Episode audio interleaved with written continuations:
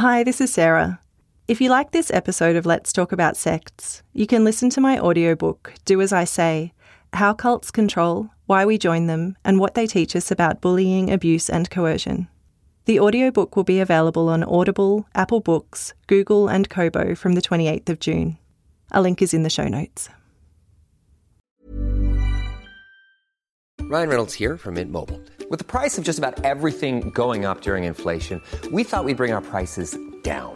So to help us, we brought in a reverse auctioneer, which is apparently a thing. Mint Mobile unlimited premium wireless. Ready to get 30, 30, bit to get 30, bit to get 20, 20, 20, bit to get 20, 20, bit to get 15, 15, 15, 15 just 15 bucks a month. So, Give it a try at mintmobile.com slash switch. $45 upfront for three months plus taxes and fees. Promo for new customers for limited time. Unlimited more than 40 gigabytes per month. Slows. Full terms at mintmobile.com.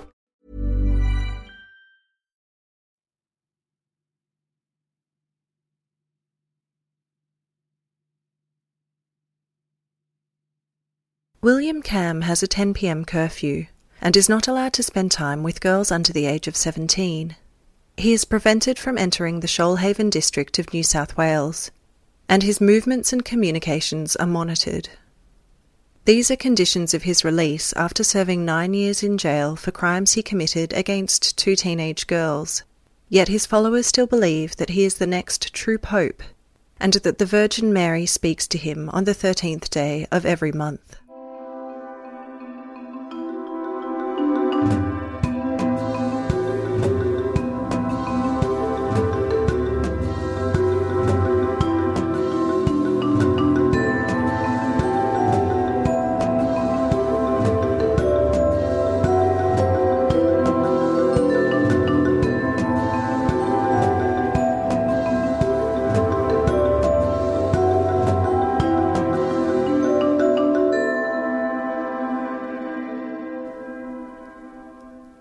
Welcome to Let's Talk About Sects, a podcast about cults around the world. I'm your host, Sarah Steele. Before we start, a content warning. This episode will deal with issues that some people may find disturbing, including sexual assault of minors and manipulative behaviours. There's also a small amount of coarse language. Please consider whether this is suitable for you and those around you who may be listening too. In researching the movement for the restoration of the Ten Commandments of God, which we looked at in episode 2, I found a surprising link to an Australian doomsday cult, the Order of St. Charbel. So, this episode, let's talk about that sect.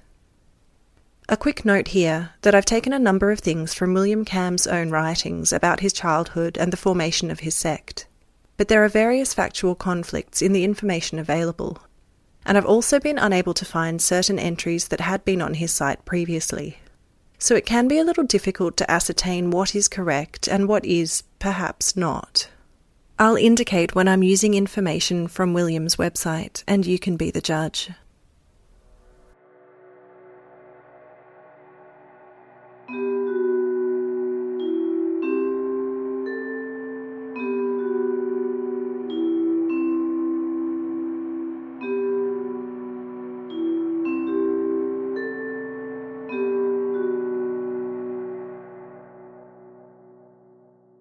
William Kamm was born William John the Baptist Schuttler, seven weeks premature, on May 16, 1950, in Cologne, Germany.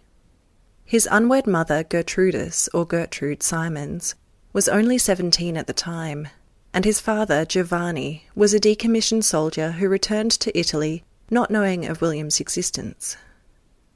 William took the surname of his stepfather Hans, who wed Gertrude before William's birth. He was so small when he was born that a handkerchief was his nappy, and he was a sickly baby and child. Two years later, his half sister Karen was born, and two years after that, the family moved to South Australia in 1954. Australia was courting immigrants at the time, so it was very easy to relocate with assistance provided by the Australian government. They were settled in Renmark, where they lived and worked on a farm until they acquired their own land to build on. William attended Renmark Primary School, and according to his own website, quote, he proved to be a great sportsman, excelling at every sport he played and also achieving high marks in the academic field, a successful all rounder. Also, from William's biography on his website, it stated that his family weren't particularly religious, and his mother only taught him the basics, attending church a couple of times a year. But his neighbours would give him a lift to the local church every two to three weeks, as, quote, even at such a young age, he felt a great love for Jesus in the Blessed Sacrament. Overall, William's childhood on the farm in South Australia is described in idyllic terms. Apparently, however, there were some problems in the marriage of Gertrude and Hans, including a drinking habit that had formed in William's stepfather, and the family decided to return to Germany in 1960. While there, William references a terrible accident in which he fell off a rooftop and onto a sharp rock, and his mother found him unconscious, but he made a full recovery.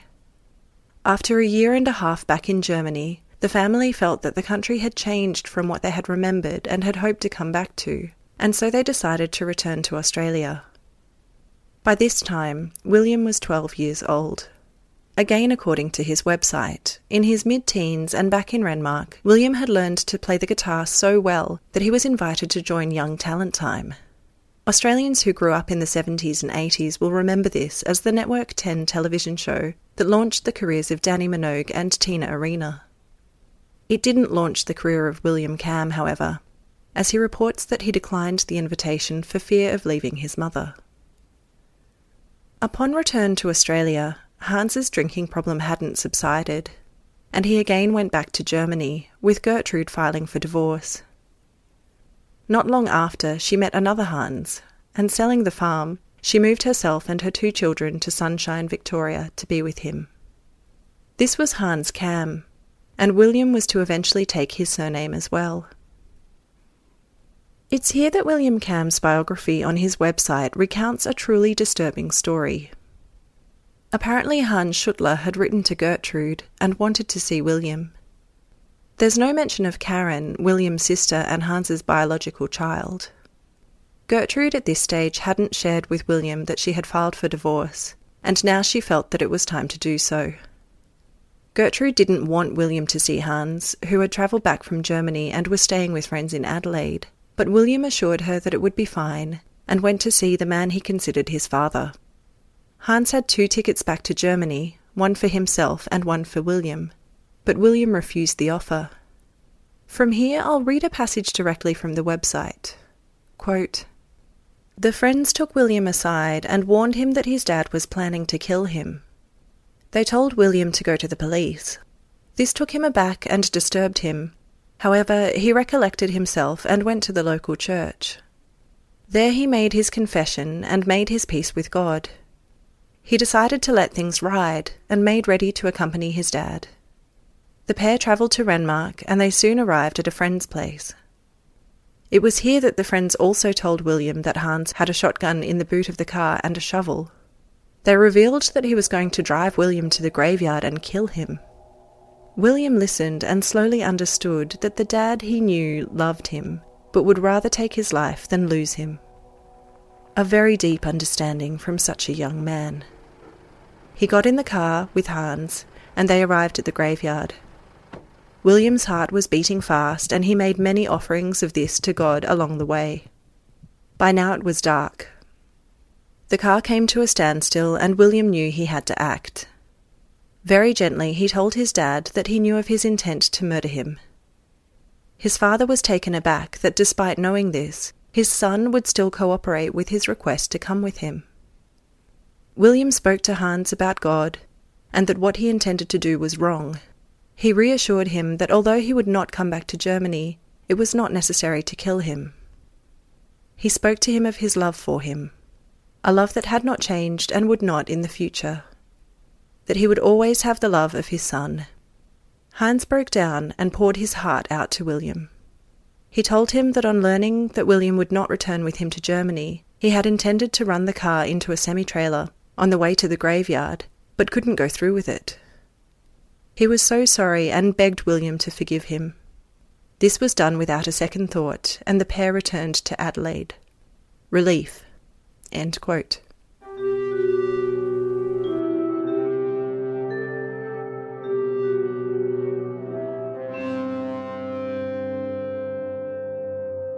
The last time William saw Hans Schuttler was one day when he returned to the family home in Sunshine, and Hans had broken into the house in a drunken rage. William came upon him in the kitchen brandishing a knife, quote, verbally threatening William and his mum for leaving him. And when William calmed him down, Hans went on to share the information that he was not his biological father. Eventually, Hans fell asleep. Gertrude and Karen returned home, and the three packed up their belongings to start a life with Gertrude's new partner in Wollongong, a couple of hours south of Sydney. William never saw Hans Schuttler again. I don't pretend to have any idea what William's childhood was like. But the picture he paints of a loving, happy upbringing, albeit with some alcohol issues in his stepfather, stands in pretty stark contrast to what one might have thought life with a parent capable of such violence would be like. Perhaps the drinking and the divorce had sent Hans into some kind of spiral, but there's no minimizing that this sounds like a very dangerous man, and that those are not the actions of a well adjusted parent with the best interests of his children at heart.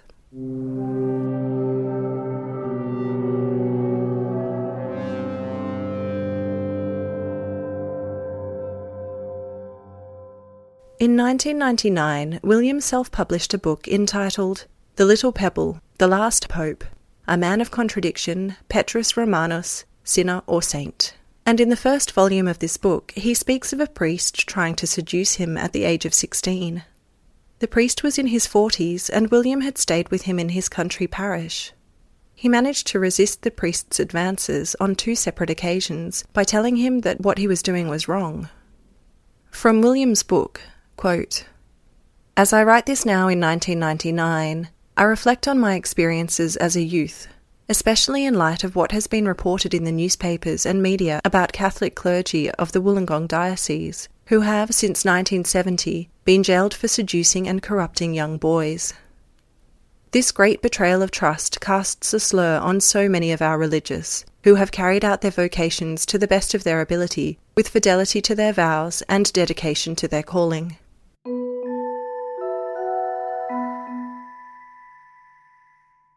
In the early 70s, William became involved with the charismatic movement in Sydney. In this context, Charismatic refers to the charisms or gifts that the Holy Spirit can bestow, such as faith healings, prophecies, and glossolalia, or speaking in tongues, though the last one is more common in Pentecostal and non Catholic Christian charismatic circles. He stepped away from the charismatic movement based on their lack of focus on Our Lady, who William says he felt a great devotion towards, and so started organising prayer groups focusing on her as well as retreats in Minto and Mulgoa on the outskirts of Sydney. William had done much reading about the Virgin Mary's apparitions at Fatima in Portugal, where in 1917 she had appeared before three children on the 13th day of a number of consecutive months, eventually attracting tens of thousands to the location who wanted to witness the miracle of the children's final vision set for the 13th of October. This became known as the Miracle of the Sun where the sun was said to have danced and spun in the sky, though scientists reported no unusual solar activity. William says he fell in love with a woman named Barbara when he was 27 in 1976. Again from his book, quote, I was 27 years old, and although I had many girlfriends and some of them had tried to seduce me, I had never given in to them. Now I found myself strongly attracted to Barbara and in love with her, and it was with her that I surrendered my virginity. We became engaged and made plans to marry. But just before final plans were made, Barbara ended our engagement and returned to a previous lover. We had been going together for eight months, and these events devastated me. In my disappointment and distress, I stopped practicing my faith, although I had been a daily communicant for 16 years. While I was involved with Barbara, I also began a modelling career but it came to nothing as I made no real effort to proceed with it. For the following few years, until 1979, I went through a dark night of trial. My faith was truly tested. I stopped going to the prayer groups and meetings, and I lost contact with the apparition places, although I did go to Mass from time to time. A couple of things about this. It's interesting for such a devout Catholic that William slept with Barbara before they were married. but I'm also quite surprised about the reference to a modelling career. William is and was a very short man with very bushy eyebrows, and I'm all for a more diverse appreciation of the human form, but I'd be surprised if his look was what modelling scouts in the late 70s were targeting. In 1979 and 1980, William made two trips to Bayside in Queens, New York. A woman named Veronica Lueken claimed to have visions of the Virgin Mary in the Bayside Hills area in the 70s, and the vigils she inspired were hugely disruptive to local residents in the area, who saw her as a fraud after money and fame. For the first trip, William had borrowed money from a friend to finance his travels. For the second trip, a passage from his book reads quote, The girl with whom I shared accommodation had fallen in love with me, but I was not attracted to her. She had received an inheritance and had asked how to invest it because she had decided to return to England for a while and wanted to know how she could send the money to England. I offered to place the money in my cheque account for the time being, and I would send it to her when she had settled in England.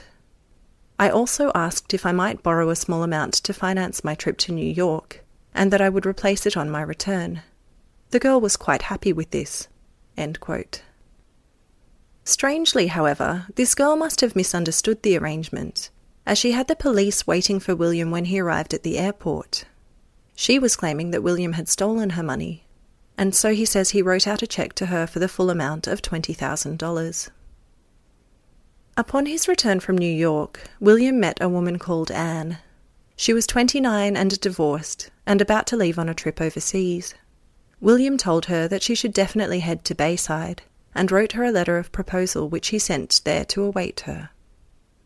On the second Bayside trip, there was more controversy when Canadian journalist Anne Killis accused William of sexually harassing female Bayside volunteers, including her daughters, the eldest of whom was 13. Veronica Lueken herself had heard complaints about William from female shrine workers as well, and William was asked to leave. He is said to have remarked, well, I guess it's time Australia got its own seer. William denied any of this happened, though did say that Anne Killis's four daughters were very pretty girls. Back in Australia, things weren't so great, and having lost his job and been unemployed for an extended period of time, unable to find a new one, William Kamm couldn't keep up with his rent and debts, and declared himself bankrupt.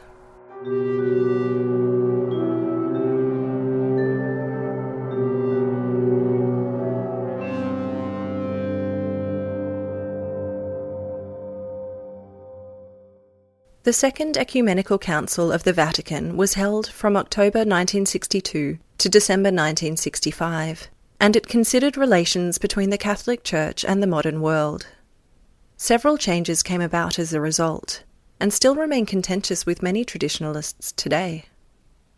This was one factor considered in a 2015 article for the Journal of the Australian Catholic Historical Society that, quote, contributed to a trend among some conservative Catholics which led to the formation of what Patrick O'Farrell described as a significant movement toward re emphasis of traditional doctrines and older pious practices, most notably those linked with the Virgin Mary, a trend particularly apparent amongst older Roman Catholics who yearned for the devotional and theological certainties of their younger days, and in certain ethnic quarters where such devotional practices constituted the primary locus of their religious and cultural identity.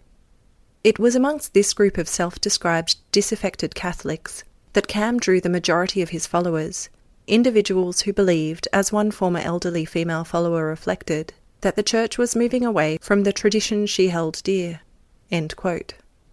The article also mentions the liberalisation of Australian society under the Whitlam and, to a lesser extent, Fraser governments of the 1970s, prompting some of the moral outrage of William's earlier messages. These included subjects like abortion, immoral and blasphemous films, homosexuality, and pornography as signs of societal decay.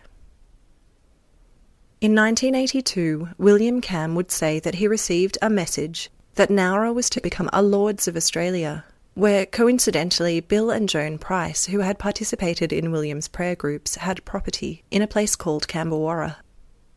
Apparently, Australia was chosen due to its unique position in the world, as an oasis in the middle of nowhere.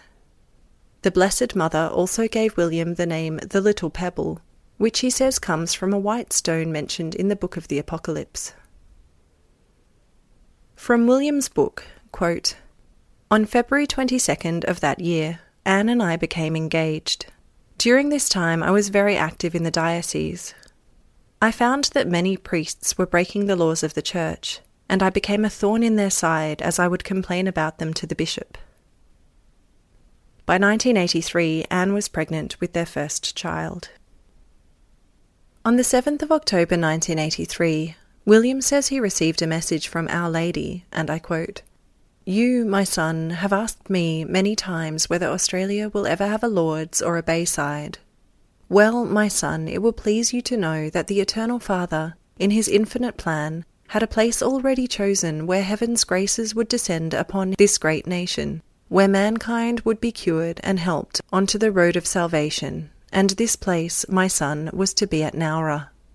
The time to reveal this plan has come only now. Had heaven revealed it to you earlier, it would have caused you much confusion and anxiety, for the mission placed upon your shoulders can only be given a step at a time. This is an example of where things can get a little confusing in William's writings, as only a few pages earlier in his book he had already talked about receiving a message in 1982 about Nowra as Australia's Lourdes. In 1984, Bishop William Murray of the Diocese of Wollongong presented several of William's messages to theologians in Sydney. Bishop Thomas Muldoon wrote to Bishop Murray, quote, William Kamm is not evil, nor does he deliberately set out to deceive people. I think he is subjectively sincere, but that he is deluded. I think he is a megalomaniac, perhaps without knowing it, and that he is a hallucinationist. I am afraid many people have been hurt, and more will be more so if he is not stopped. In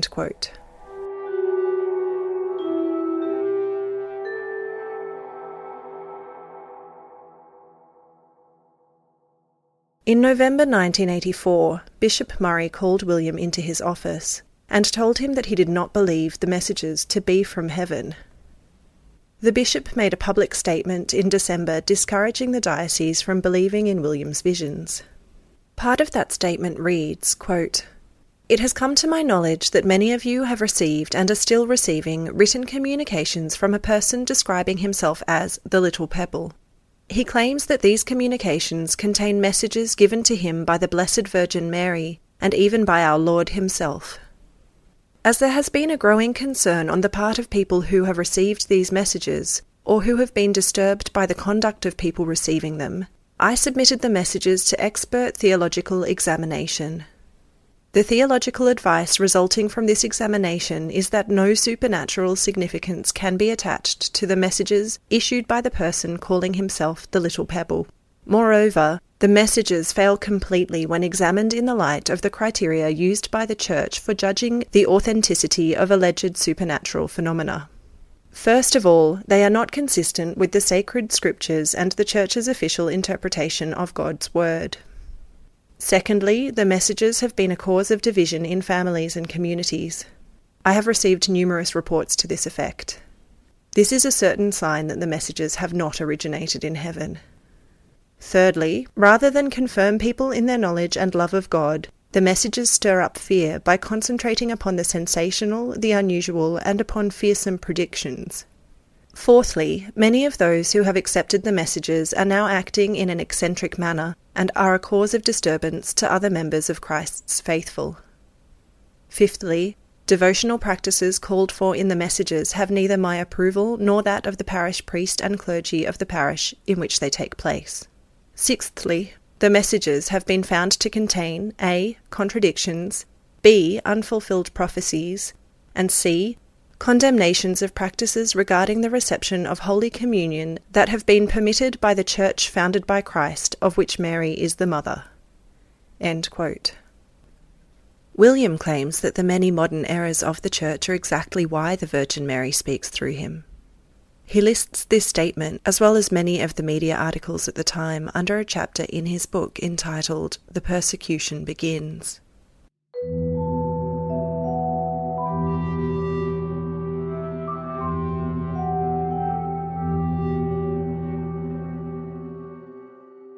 William's conservative approach was reflected in the dress code he encouraged in his followers, with religious attire and head coverings for the women. He also spoke of the end times and looked to build catacombs in preparation. William's messages, as it turned out, were quite popular. In the wake of the Cambewarra community in the Shoalhaven district of New South Wales would come further communities following his leadership in Victoria, Canada, Germany, France, New Zealand, and reportedly even Uganda. Some members at a Gilgandra community near Bathurst in New South Wales came to the attention of the media for engaging in military style exercises, which had led to police concerns about a possible weapons cache. The total numbers probably peaked somewhere in the hundreds, but William would claim followers in the millions worldwide. The group originally came under the name of Marian Work of Atonement. When Anne Killis, the journalist who had assisted in driving William out of Bayside for harassment, heard about William's activities, she said, quote, See, he'd been at Bayside and watched the money rolling in in bags. He'd learned the ropes of how to operate a bogus SIA operation.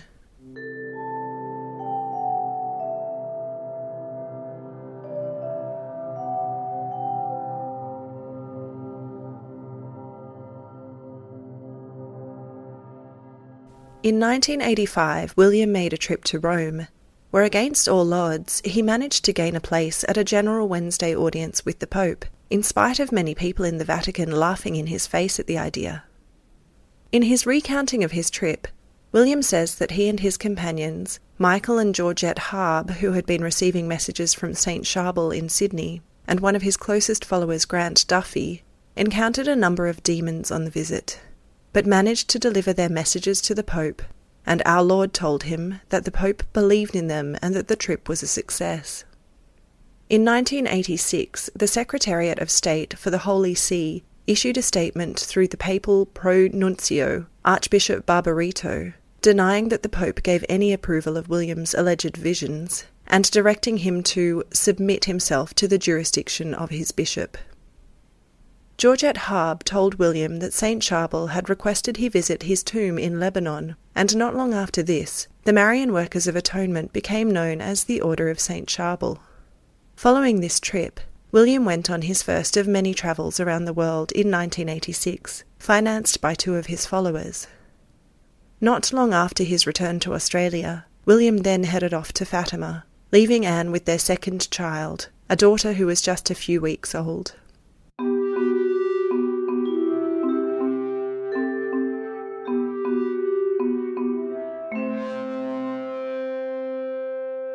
In William Kamm's book, there's a long alphabetically listed prophecy index, noting the date and whether the prophecy has been fulfilled or not.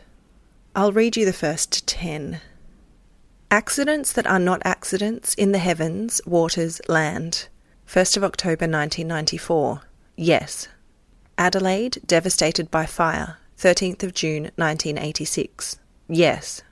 Adelaide, city will be annihilated, 18th of October 1987. No. Adelaide, earth will tremble, 13th of June 1986. No. Africa, great sufferings to come to nations of this continent, 3rd of September 1993. Yes. Africa, many martyrs for defense of faith, Rwanda, 3rd of September 1993. Yes. AIDS children, many will be cured, 14th of January 1990, no. Air disaster, bomb planted, 4th of August 1990, yes. Aircraft carrier of the US moving towards China's mainland, 13th of March 1996, no. America devastated by atomic bombs, 13th of June 1986, no. It has to be said that William is quite clear in his book about a lot of the criticism he and his order have faced over the years. With that and his website, it takes some other aspects of the group's operation to meet this podcast secrecy criteria for a cult.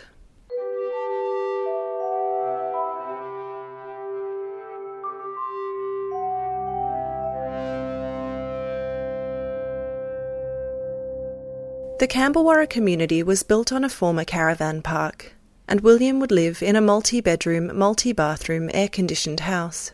while most of the other community members were living in mobile homes that were sweltering in summer and freezing in winter. William's visions would eventually come on the 13th of every month, and people would travel to Cambewarra to pray and experience them firsthand. On the 13th of October 1988 or 1986, depending on which of William Kamm's own records you refer to, a great miracle was promised. In this miracle, the sun was said to spin and a white cross appeared in the sky.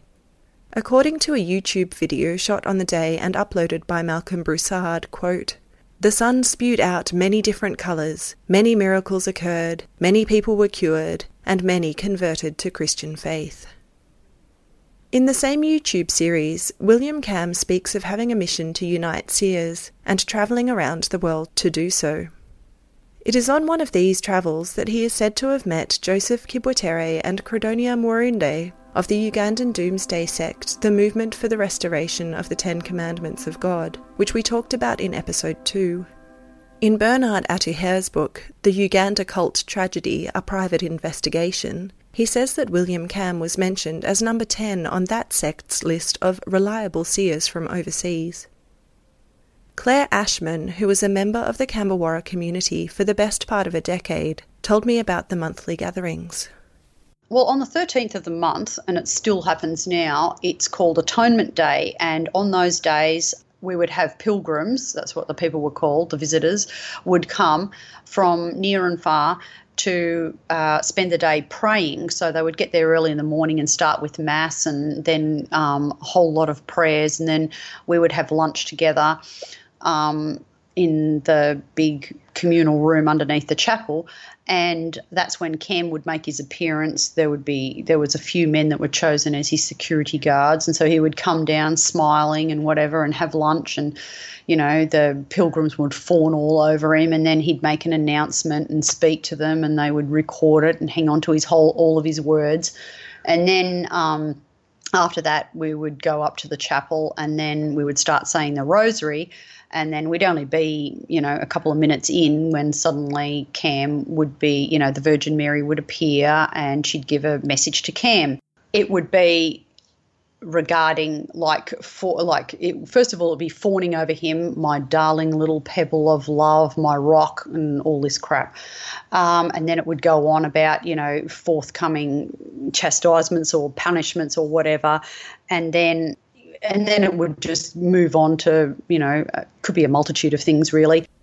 According to Graham Webber in his book A Wolf Among the Sheep, in 1991, William received a message from Our Lady about a woman named Bettina, who he met on a trip to Germany. Quote, Bettina is Kamm's first mystical spouse, but not his lawful wife.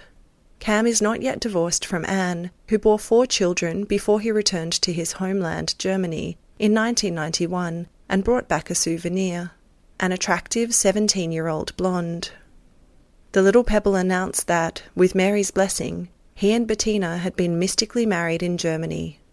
Anne and her children subsequently left the Cambewarra community, as did other disgruntled members who refused to tolerate adultery. But most good folks from the Order of St. Charbel accepted Kamm's assurances that he was merely obeying God's mysterious command to marry Bettina. Further revelations that he should take more wives were also warmly welcomed at Cambewarra. Anne did divorce William eventually, and a Sydney Morning Herald article by Andrew Stevenson in 2002 also makes reference to a mystical marriage in Poland to a teenage girl named Bazina three years before his mystical marriage to Bettina. Today there are over 750 messages from heaven listed on the Little Pebble website. Roman Catholic theologian Ronald L. Conte Jr. listed some of them in January 2006 on his website Catholic Planet, examining why he believed William Kamm's claims of private revelation to be false.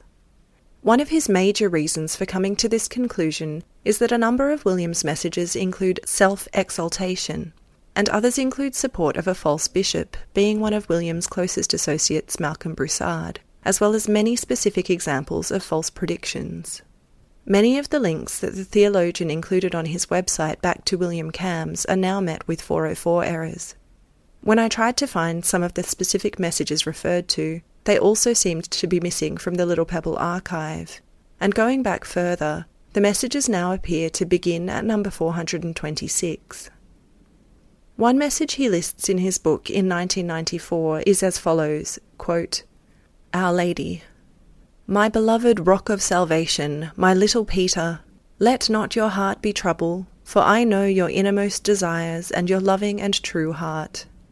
Child, I desire you to know a very great mystery.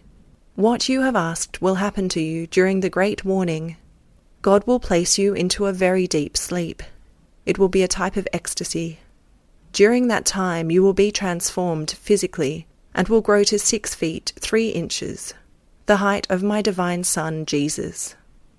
All the hair that you have lost over the years will regrow, and your body will be supernaturalized. Upon your forehead will shine the sign of the cross, and on your hands two symbols of your authority will be placed. Your age will be that of thirty three, and upon your chest will be my sign. The reason this will be done is so you will be recognized as the chief of the apostles, and have the authority from God to rule the church and be the leader of all nations as future King of kings, and the new Abraham for mankind. From that day forward, you will never have any sickness or have any physical needs of sustenance. For the living God and his holy spouse, your mother, will dwell in you as a sign to the nations and mankind that God has chosen you to lead his children. Now, child, do you understand well the graces that have been given to you? I bless you, my loyal and faithful servant, most pleasing to the triune God, in the name of the Father, and of the Son, and of the Holy Ghost. Amen.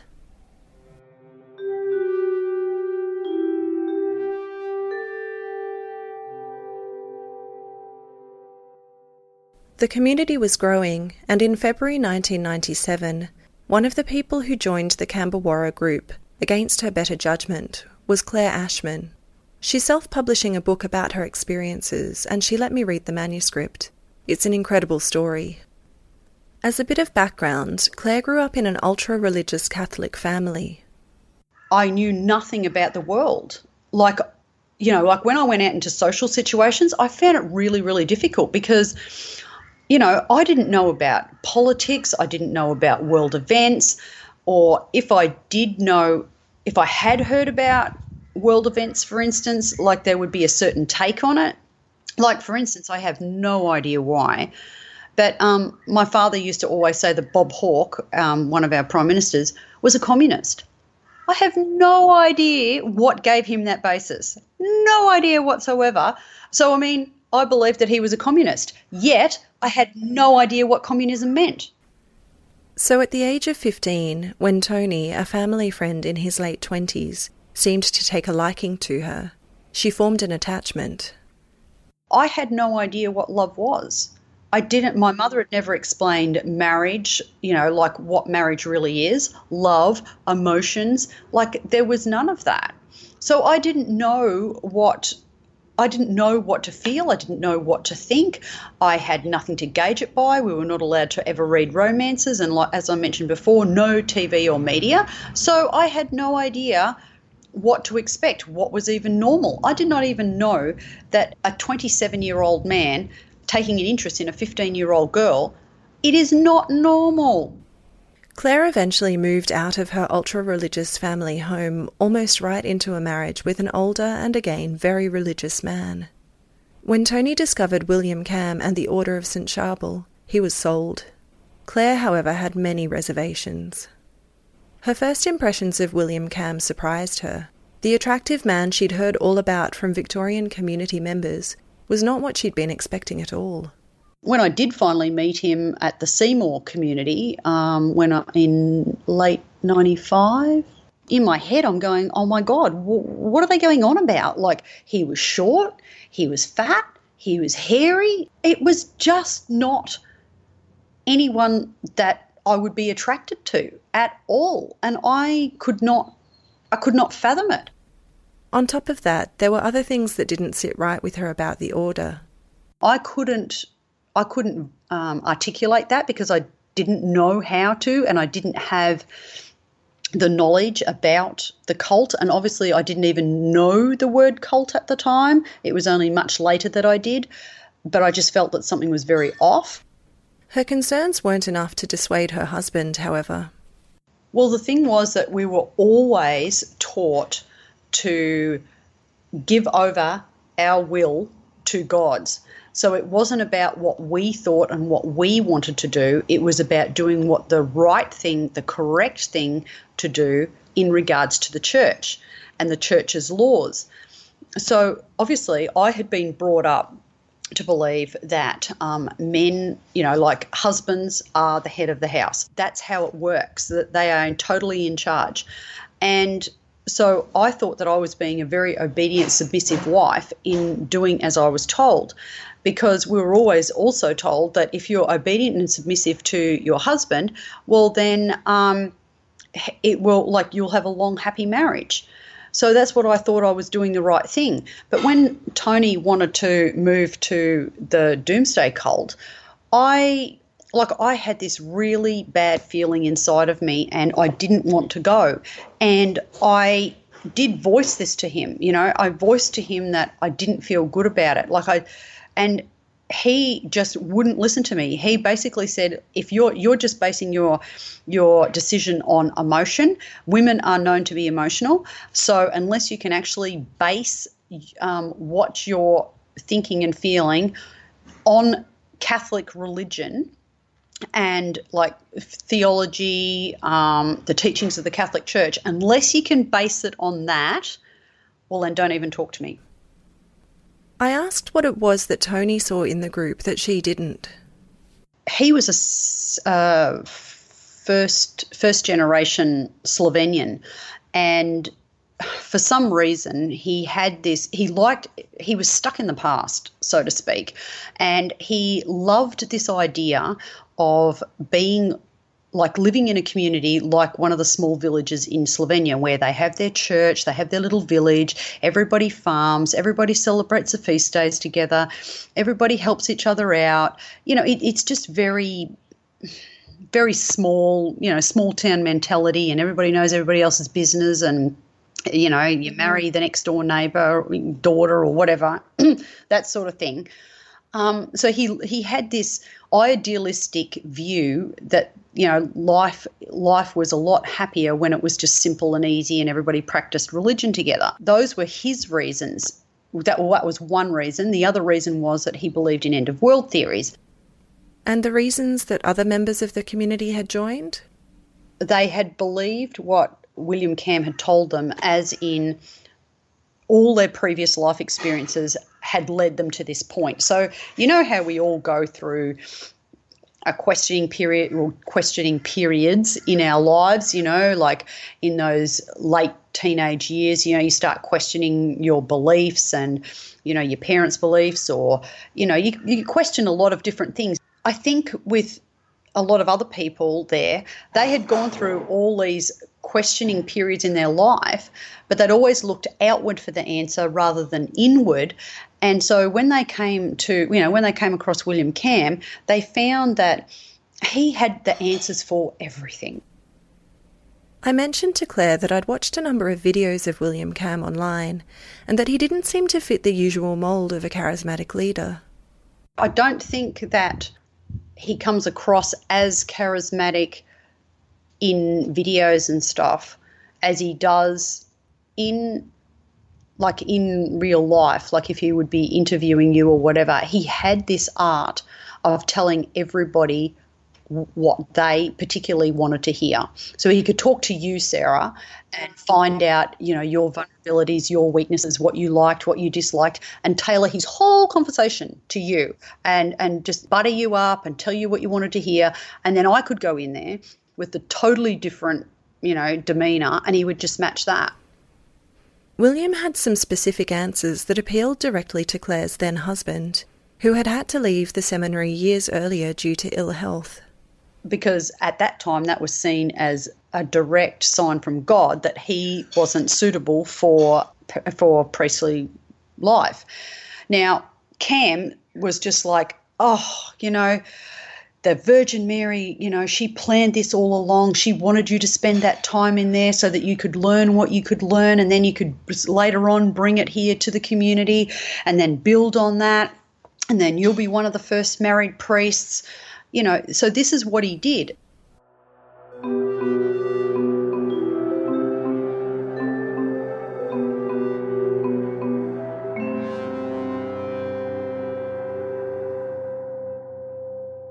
In terms of the logistics of moving into the community, I asked Claire what happened to people's money when they joined the order.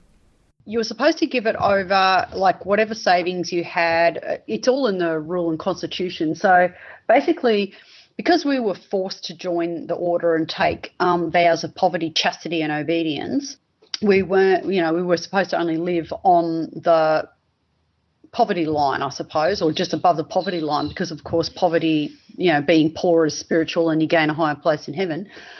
So we needed to have everybody living on the same level.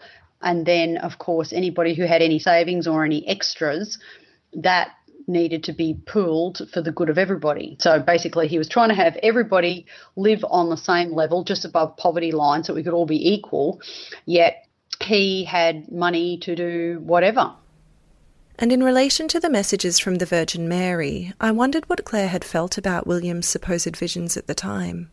She gave me a detailed and considered response, which I think goes a long way to describing the many conflicting feelings that people often have in these situations. What I remember of the messages is that I didn't want to believe them, but once again, when you're fed that all the time, it becomes to a certain point ingrained.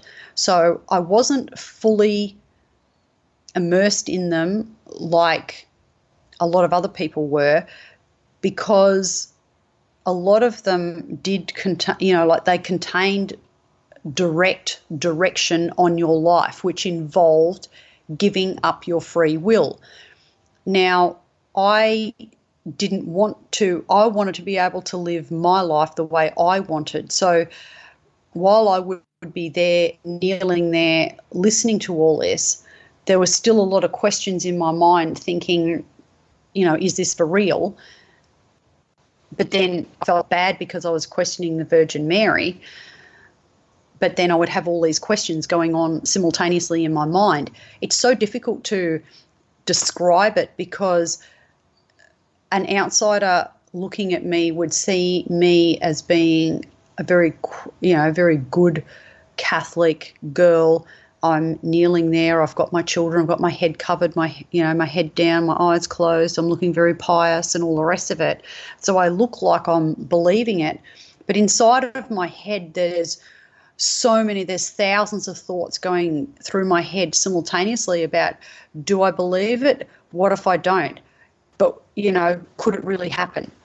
And then in my time since I've left the cult, I've discovered, and also in talking to many other cult survivors as well, is that it's there's just this seesaw of emotion. There's a seesaw of you know your common sense slash intuition versus what you're being you know brainwashed with every day and it's really hard. And this is why it's so hard for people to leave either abusive relationships or abusive cults because of this whole seesawing of emotion and reason. Because on the one hand, you think, I just can't take it anymore. And I don't really believe that this is true in my core. However, you know, what if it is true? What if I leave and then these bad things do happen to me? Then what? Claire refers to the Order of St. Charbel as a doomsday cult, as the group was led by William Kamm to believe in a coming apocalypse. There was going to be a new holy era. So you know how in the book of Revelation slash Apocalypse it says that there a new heaven will descend to earth. That phrase. So that was going to be the new holy era, which we as the special ones were going to inhabit and create you know, a new new races, obviously, of twelve new twelve tribes of Jacob, basically. In her book, Claire describes her then husband spending a lot of time making blessed grapes, which I found a fascinating concept and an interesting illustration of one of the ways that group members were kept busy. Families were storing up lots of canned foods and other goods for the impending apocalypse, but there were going to be other tricks to survival during this difficult time too. I'm not sure whether it was one or whether it was a bunch of grapes that were supposedly blessed by the Blessed Virgin Mary.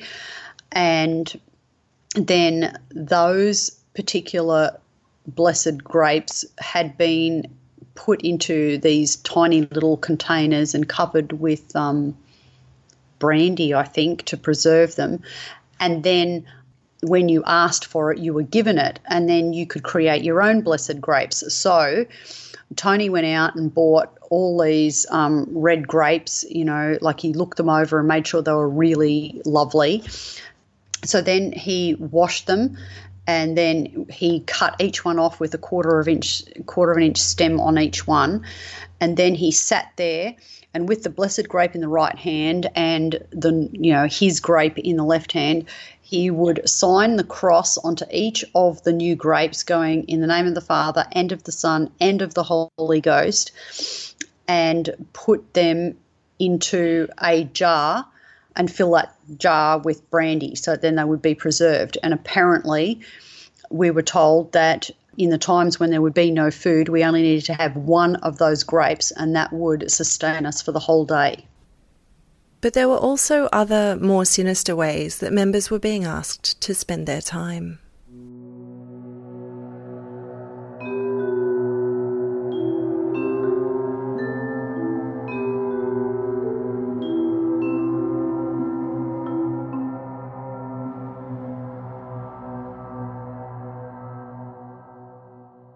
In joining the Cambewarra community, Claire and her husband had begun to hear a few rumours about a thing called the Royal House of David.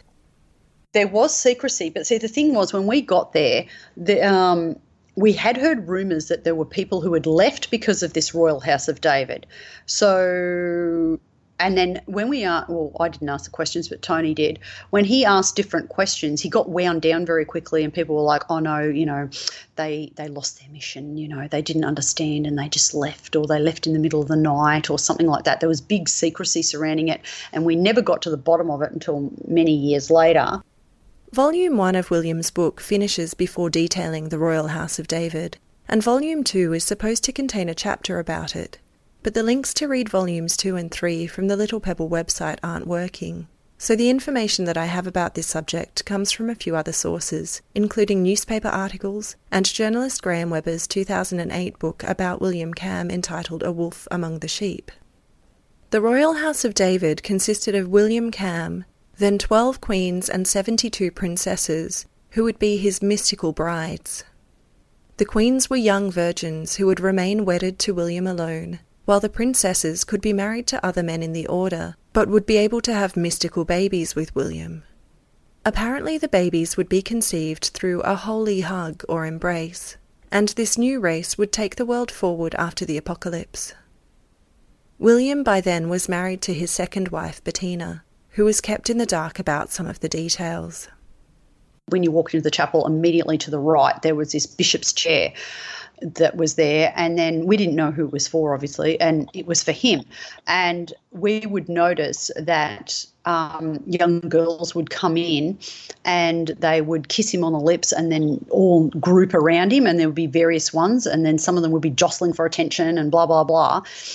And we didn't understand it when we first got there. And Tony actually said to Kamm, um, it's not really a good look to have young girls kissing you on the lips when they're coming into the chapel and going out and um, he just laughed it off and he's just like oh no it's a german custom um, but then obviously later on we discovered that you know they were they were the queens that were all jostling for superiority because you know there was there was a lot of backstabbing you know between them all and everything and it was just it was awful it's just not nice and you know and see the thing was that those girls would only they would only kiss him on the lips when Bettina wasn't there and you know he he you know made them promise to keep it all secret from her. When some of the parents of the girls who were chosen as queens and princesses in William's royal house of David became aware of their daughter's selection, they felt honoured. When he envisioned or took on this Royal House of David rubbish, they like the mothers were just enamored with that. They were like, "Oh my god, my daughter is a queen. She's chosen as a queen of this new race, you know, in the new holy era, and oh, she's a princess. Oh, you know." And they would literally write letters, and I say that in inverted commas, to the Virgin Mary, again in commas, who was Kamm, um, you know, asking what was their spiritual name, how many children were they going to have, what were some of the names of those children. According to Claire, eventually even the 84 queens and princesses proved too few. Later on, like a few years later, I got my hands on a secret document that actually had the Royal House of David tree, so to speak, it was in like a triangle. So, you know, obviously him at the head, and then it had um, the queens, the princesses. But then later on, he had it as queens, minor queens, princesses, and baronesses. So he just added, and then my name was on there. Claire, on a few occasions previously, had caught William Kamm looking at her, and she got a really creepy vibe from it. I felt like I can articulate it now, but I couldn't articulate it then. Is that I felt like he was undressing me with his eyes. Then Claire herself was chosen as a princess one atonement day. When I was chosen as a princess, and when I say chosen, I mean A, I didn't know anything about it for a start, and it was I was chosen without my knowledge and without my permission, and I didn't want it. I was horrified. I was horrified. I was upset. I spent a week in hiding in my house, just crying because I didn't understand it. I didn't want to be that, even though I had no understanding of what it meant. Because I'm very much a down to earth, practical girl. There's no swanning around castles with um, tiaras and big ball gowns for me.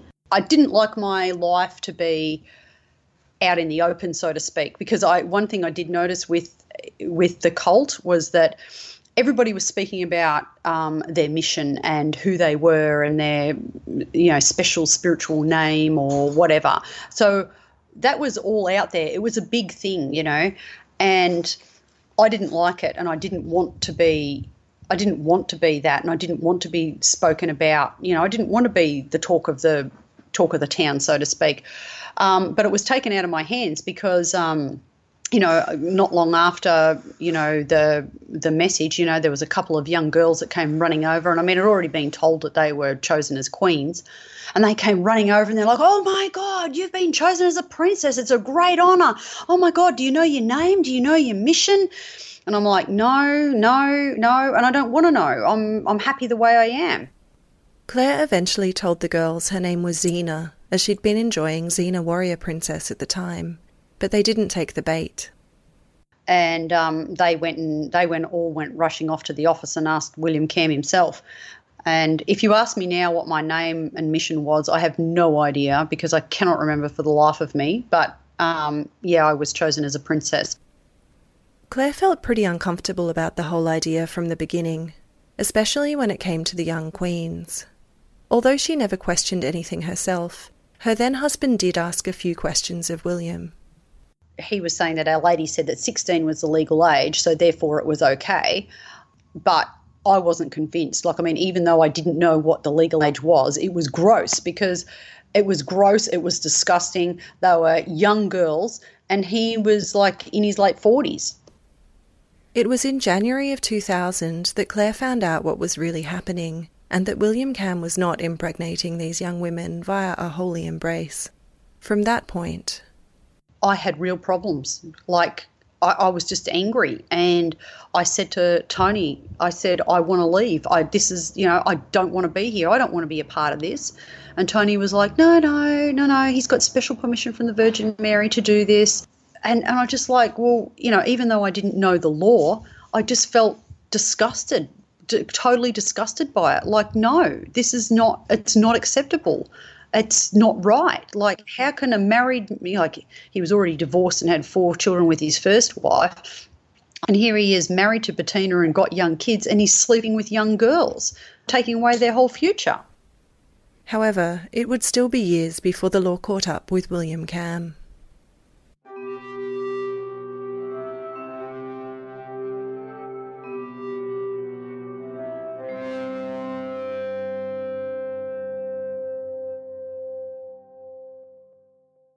In 2000, William was investigated by two theologians and two canon lawyers.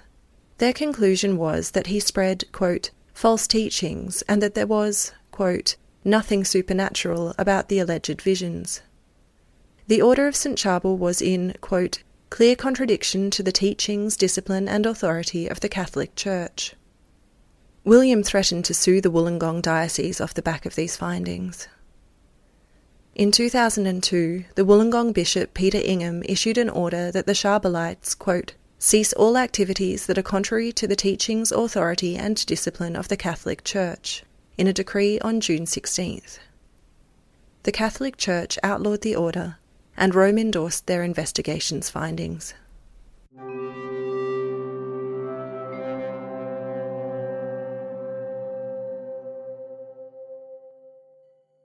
Graham Webber's book about William Kamm and the Order of St. Charbel came out in 2008. In researching his book, Graham read many letters between William and his followers, including some purportedly from the Virgin Mary via William. He recounts some correspondence between William and one of his chosen mystic wives, who is given the pseudonym Kylie. On the 5th of July 1993, a just turned 15 Kylie wrote to the then 43 year old William, accepting the role of Queen that had been designated by the Virgin Mary. William wrote back on the same day, as reprinted in Graham Webber's book quote, You will receive seventeen children from my seed, and your life will be one of holiness and happiness beyond your understanding. I know, Kylie, that it is difficult to understand, and more so that I will be married to more than one wife. However, it is God's holy will, and I will do everything in my power to do His holy will, as all of what I am revealing to you has been revealed to countless mystics around the world. This is the only way that is certain to know that it is from God. He also said, quote, I have always been a one woman man and protecting the marriage state. Of course, it is the dream of men to have many wives, but, funny thing is, I have never desired this. Yet, the very thing I was so protective of, God asks me to undo, which I do with love and faithfulness. The Blessed Virgin also wrote back via William eight days later quote, My beloved daughter Kylie, I am very pleased that you have accepted the graces from God. You will be very happy in your life with William, our chosen son, because your love for him is very deep, as it was given to you from my divine Son, Jesus. I know, dearest child, you are excited and anxious to deepen your relationship with your husband William.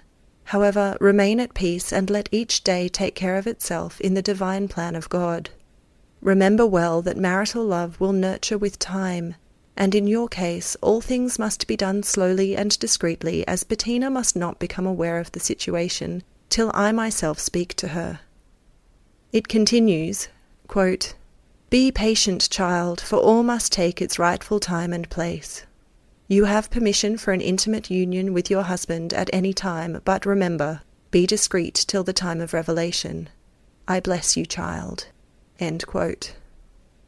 While William was maintaining to the wider community, well, at least those who were aware of the royal house of David, that any procreation would happen via a holy embrace, his letters to Kylie tell a different story. On the 14th of July, he wrote, quote, You do not need to worry, my love, that I am going to make you pregnant early.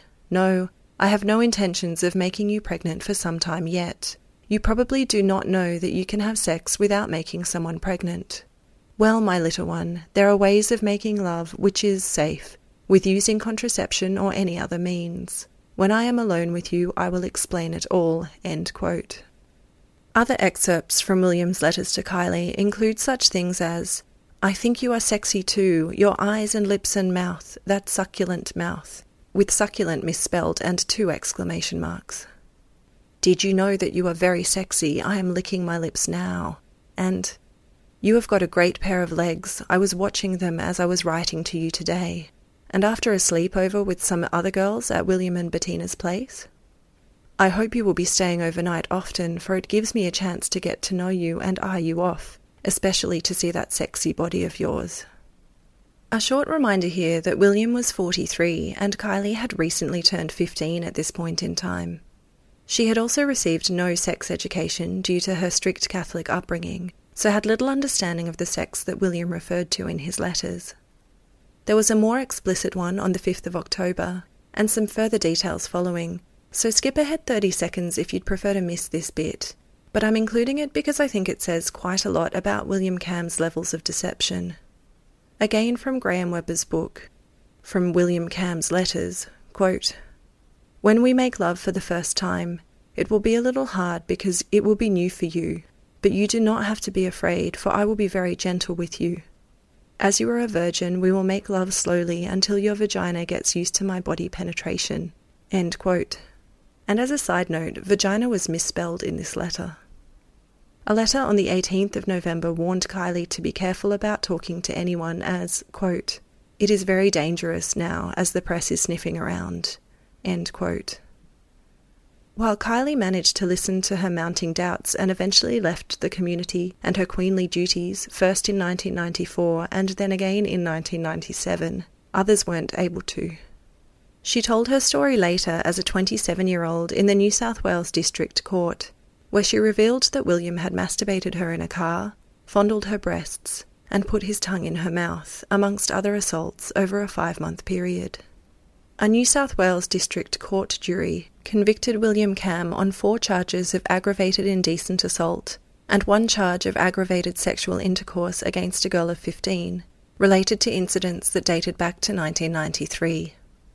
Judge John Williams said that Williams' actions were, quote, an inexcusable and gross breach of trust. In 2005, William was sentenced to five years in jail for sex crimes against a minor.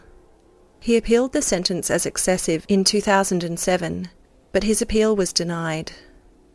Later that same year, on the 24th of August, his parole period was more than doubled when he was sentenced for five further counts of sexual intercourse and one count of committing an act of indecency, this time against a 14 year old girl. She had managed to leave the community in 2002, and in her victim impact statement said, quote, William Kamm has taken my innocence, my childhood, my independence, and my virginity. I believe he is a danger to young girls and their families. I don't wish the pain I went through upon anybody in this world.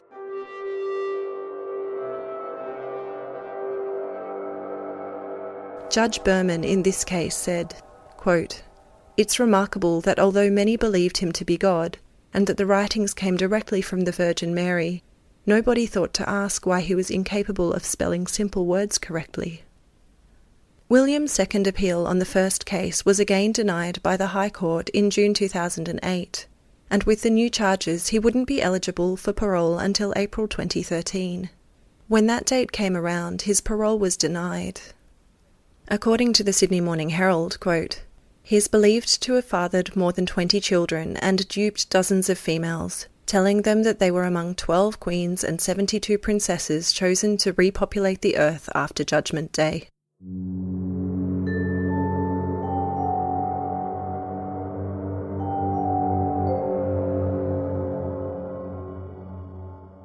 While a number of people did leave the Order of St. Charbel when William went to jail, Claire says a fair few still remain. For those that are left, it's a mix of believers slash ones that can't leave because they just don't have the money. Claire described how she and her then husband signed a legal document with the order that said they'd get back the money that they invested in the community if they ever wanted to leave, yet they've seen none of it. She also speaks about the rule and constitution of the order. The rule and constitution of St. Charbel that he had written out, and in a few places in that rule and constitution, it specifically states that A, you are free to leave any time you want, and B, when you do leave, the order has to pay back all money that was given that you spent in trying to set yourself up, like anything like that. The order has to give it back to the person or the family that are leaving if they choose to leave. So it helps them set themselves back up in the world because they oh. don't want them to be like on the back foot. What a total look, I have to use the word bullshit because that's what it is. Claire says of all the people she knew who left, there was one person who managed to recover their money, and only by taking it to court. She has asked for her and her then husband's $55,000 investment back numerous times, but to no avail. Although Claire herself had been wanting to leave the community since 2000, it took her six more years to finally get out. When I think about the difficulties she faced in doing so, I find it incredible what she managed to achieve. I guess subconsciously I was always on the lookout to be able to move. I didn't know how that was going to happen because I had no access to funds. Like I had no money, I didn't know how to apply for rentals, nothing, zero. So I had no idea, yet I looked for opportunities. Around this same period, Claire's then husband Tony was looking at books on his computer. I was looking over his shoulder one day and I saw this book I knew nothing about it. I've still got it here and I've only read it once because it absolutely scared the living daylights out of me. The book was The Beautiful Side of Evil by Johanna Michaelsen.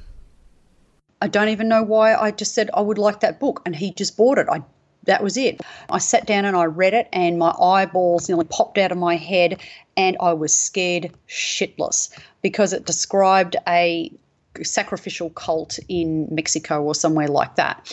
Now, the doomsday, you know, William Kamm's cult wasn't sacrificial in that way or anything, but I could see the similarities between what I was living in and that book. And I had never heard the term cult before, and that introduced me to the term cult. So in my head, like I was living in a cult now, and that was it. I did not want to be a part of it. I did not know how I was going to get out of it, but I didn't want to be a part of it. At that point, William Kamm had started ordaining married men as bishops and priests which was against the rules of the Catholic Church. With these things combined, Claire decided to stop going to Mass at the order, and she went to the local church instead. Having been told that she would be completely unwelcome at the local parish and would be shunned, she was surprised to find how welcoming the priest and the congregation were there. Remember, I had all young children. I went against my husband's wishes and I went. The parishioners were actually friendly. They actually said nice things to me the priest was the priest was welcoming. He introduced himself. He knew exactly where I was from because of the way I was dressed and I covered my head. He didn't shun me at all.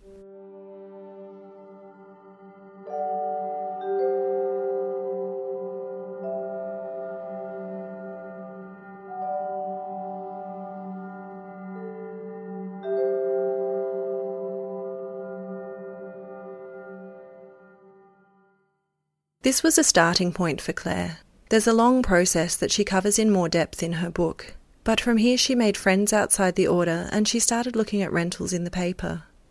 The way she described this process of really starting to find independence is such an eye opener as to the things I've always taken for granted as just part of growing up. I went and made my own bank account. I had no idea how to do it. I was shaking in my boots like you wouldn't believe, but I did it. I mean, I had to ask for help in filling out forms and what I needed to take, etc. But I did it. And then I went to Centrelink, uh, the welfare office, and then I got I changed the bank details so that the Centrelink payments would go into that bank account. She also started getting rid of bags of second-hand clothes, outdated tinned food, 44 gallon drums of grains, and more from the house. One day when Tony was away, with the mission brown religious habits she refused to wear and that made her anxious every time she saw them hanging in the closet. I bundled them up one day. I took them out into the chicken yard. I poured some petrol on it and set a match to it. And I tell you what, that was the best feeling in the world. And I felt like I had a little bit of control in my life. Then in August of 2006, the sheriff showed up at my door with um, eviction papers and I had no idea what an eviction was. I had no idea what the paper said. I just said to him, please just tell me what you want me to do. And he just said, these are mortgage repossession papers and you need to be out in 12 days. And I said, thank God. My kids and I have been wanting to move from here for years. Just tell me what to do. Help me. And he just said, Well, look, you need to go and find a house to rent. And if you can't find a house in rent, well, you need to ring up the Housing Commission and they will help you. You know, I look back now at everything I did and the boundaries that I pushed, and I think, God, I had some gall. But I mean, my kids, I was their security and their stability, and I could not let my kids down. Come hell or high water, I was going to find a house for them. I was going to look after them because they were my number one.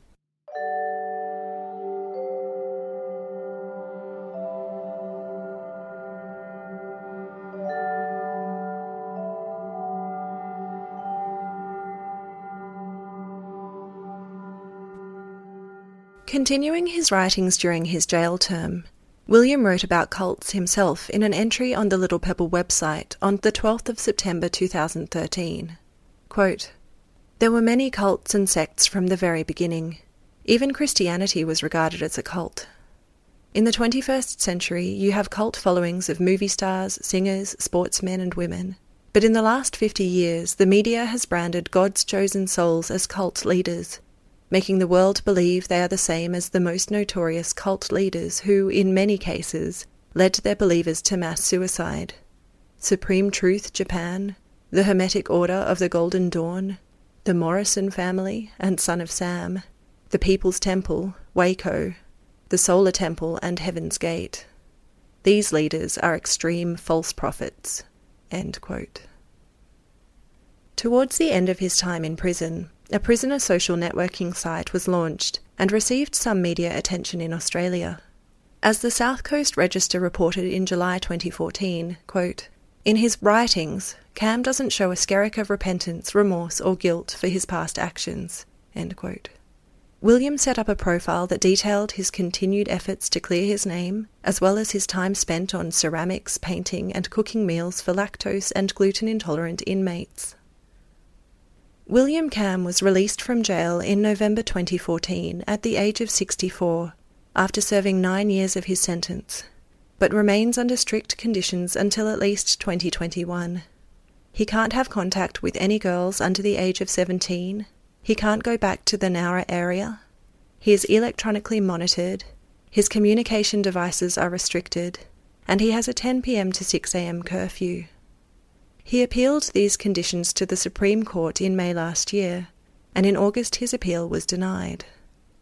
The court heard that he had been assessed as suffering from narcissistic personality disorder, as well as something called paraphilic disorder.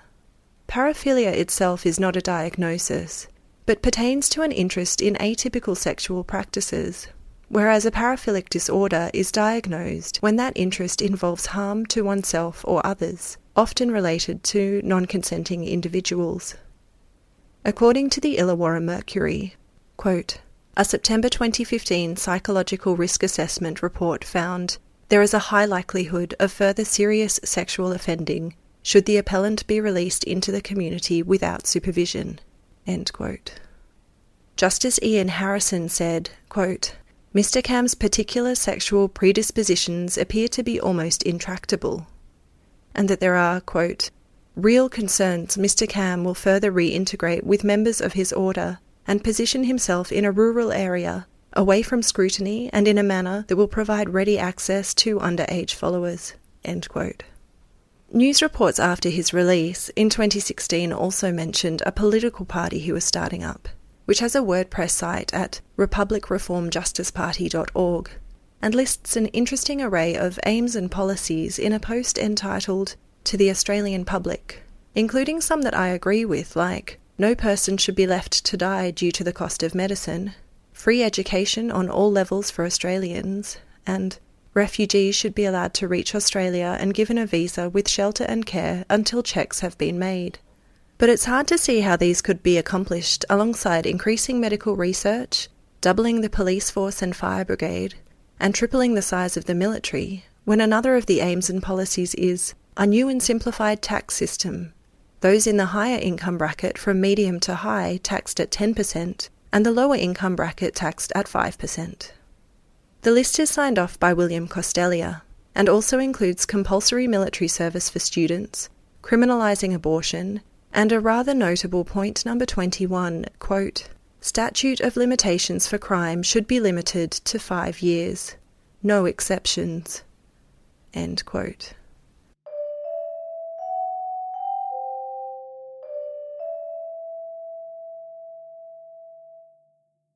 William Kamm continues to blog via littlepebble.org under the name William Costelia. He's written a number of times to the American president with messages from Jesus and in a video address to Donald Trump for the 4th of July 2017. He offers some advice. Here you can hear his voice directly from the recording. I have an idea for you concerning the wall between you or your country and Mexico. which will cost you much less than what you have already planned. Use electronic laser towers, beams that make up the wall, with stations so many kilometres apart and drones to monitor the wall.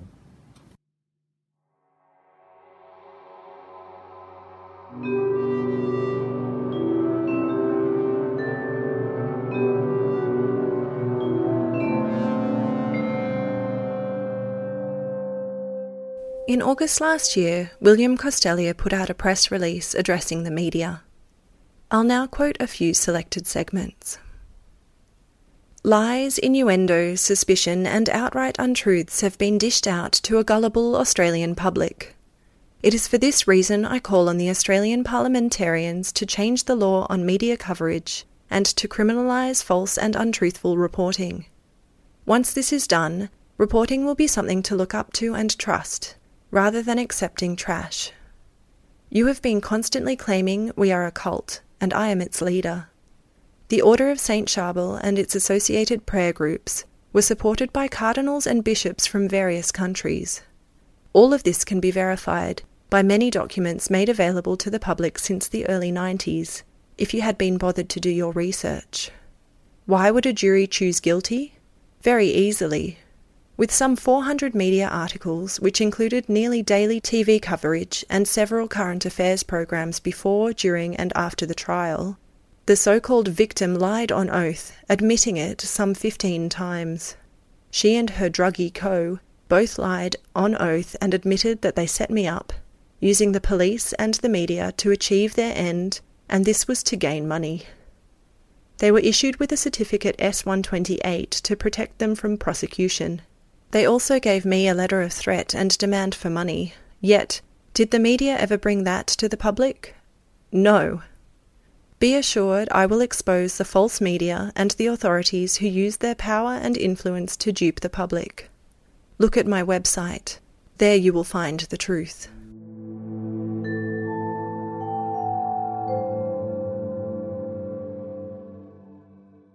William's website entry on the 7th of January 2018 notes signs that the Great Tribulation has begun and relays messages from the Eternal Father as follows. The dark clouds hang low over Rome, my sweet children, and soon the earth will quake, and fire shall gutter parts of the holy city, and holy artifacts will be destroyed. The holy temple shall be wrenched from top to bottom as a reminder of how the old temple was not spared when they judged my divine Son Jesus. The evil sects and the faction of Islam, not aligned with the true teaching of Abraham and Moses, will ransack all that was holy and bring terrorism into the eternal city, bringing fire and killing many. The great volcanoes of Italy will burst and bring great sorrow to this land, that once was the pride of Christendom. Turkey will invade once again the shores of the Christian world to bring Islamic fanatical teachings to draw out the word of my divine Son, Jesus. The volcanoes of Iceland and Indonesia will level the lands, with many casualties.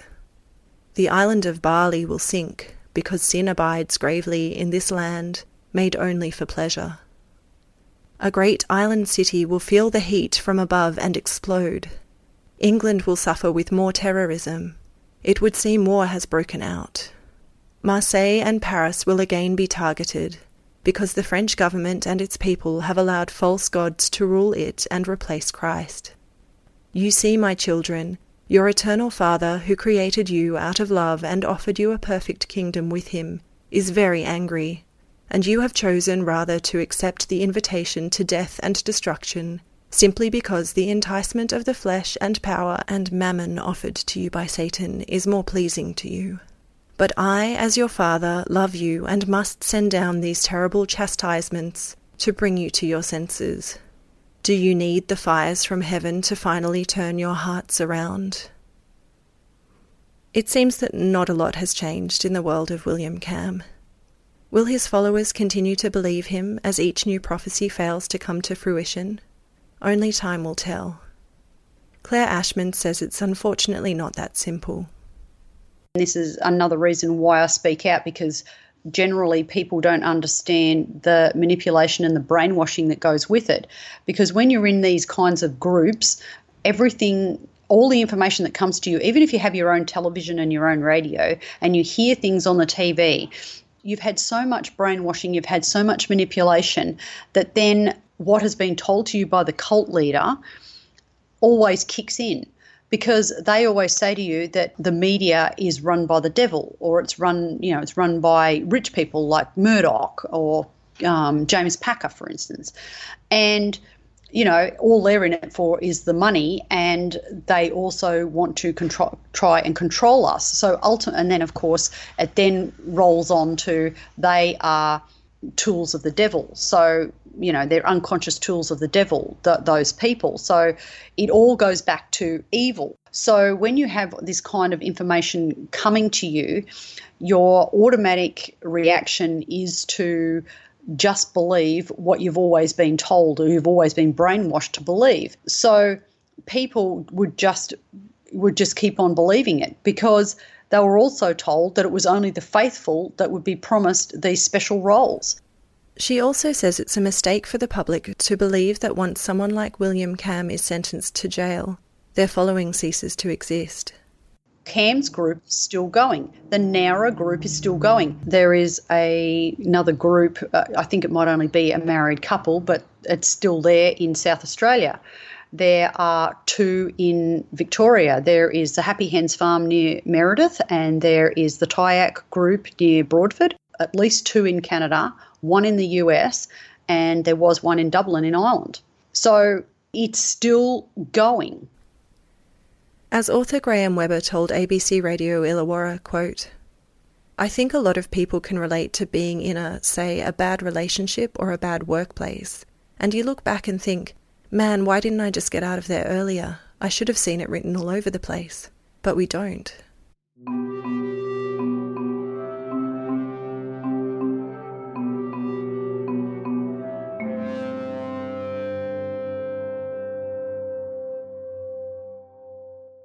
Claire and her husband have been watching the Netflix show Mindhunter, and she mentioned that she'd love to see cult leaders profiled in a similar way to how serial killers were during the period the show depicts.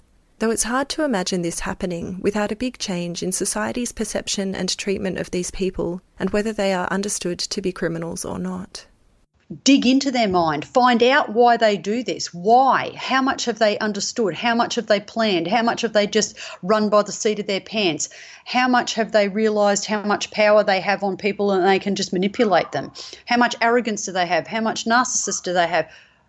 There's there's endless questions here. You know, like are they mentally ill? Are they schizophrenic? Do they believe their own hallucinations? Do they believe their own messages? How? Why? There's there's thousands of questions that can be asked.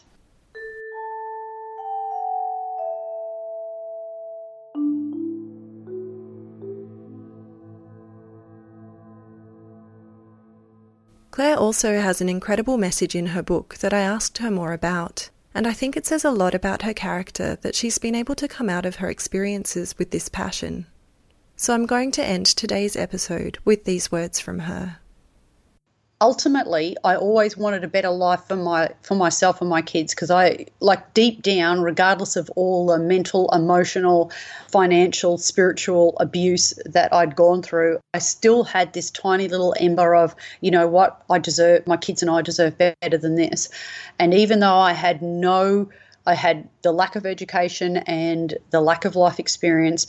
I just figured that life outside in the world even though I had no idea what it would look like, it had to be better than living in here. And then when I got to the outside, you know, I have five daughters, and I didn't want my daughters to ever have to live through what I lived through. I wanted them to be to be wild, to be happy, to be free, um, to be themselves, and never to be submissive. And you know, for for men to you know, for them to be strong enough to stand up for themselves in whatever situation and be whatever they wanted to be. And I thought if I can make the world a better place for them, and then ultimately that would be ripple effects out into the world for other women because it's so bloody hard to fight against all of that to make a better world and to you know for women and girls. And for me I am passionate about that. That is the biggest thing. I want to be able to educate young girls and women to see the signs of abuse no matter how mild and I'm not just talking about sexual abuse I'm talking about social financial emotional mental physical you know spiritual because people don't realize that there's all these other forms of abuse. And then that and it's always starts off small and they don't recognize the signs you know and it upsets me. I mean i see i can see it. I see it in in relationships and in marriages and i just think you know i think to myself why are you putting up with that? You know like the guy might say something that's being passed off as a joke. It's actually not a joke you know? Like you shouldn't be putting up with that. And so for me, I, my legacy is to make the world a better place for all women and so they can be free wild and free and fulfill their dreams and be themselves and that that in turn will be passed on to their children. And you know over time the world will become a much better place for females because that's that is my dream my absolute dream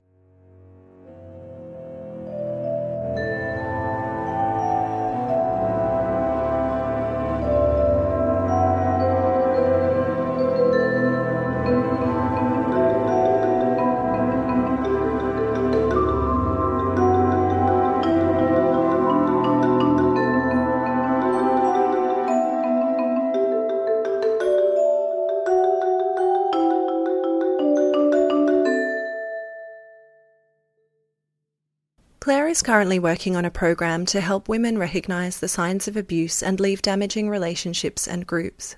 And her book, Lessons from a Cult Survivor, is available for pre order now. You'll be able to find all of the details on her site, claireashman.com. That's C L A I R E A S H M A N dot com, and also linked on the episode webpage at ltaspod.com. A big thanks to Claire for her time and openness in speaking to me for this episode. If you have an experience that you'd like to share on Let's Talk About Sects, I'd love to hear from you at ltaspod at gmail.com. If you'd like to support this podcast, you can do so at patreon.com slash ltaspod or drop us a like on Facebook or a follow on Twitter. You can also vote for Let's Talk About Sects in the Australian Podcasting Awards in the popular vote category up until April 1st. We'd love your vote. If you've been personally affected by involvement in a cult or would like to support those who have been, you can find support or donate to cult information and family support if you're in Australia via www.cifs.org.au, and you can find resources outside of Australia with the International Cultic Studies Association via www.icsahome.com. Let's Talk About Sects is researched and presented by me, Sarah Steele. Sound design and music is by Joe Gould. All information sources are listed on our website at ltaspod.com. Thanks for listening and hope you can join me again next month.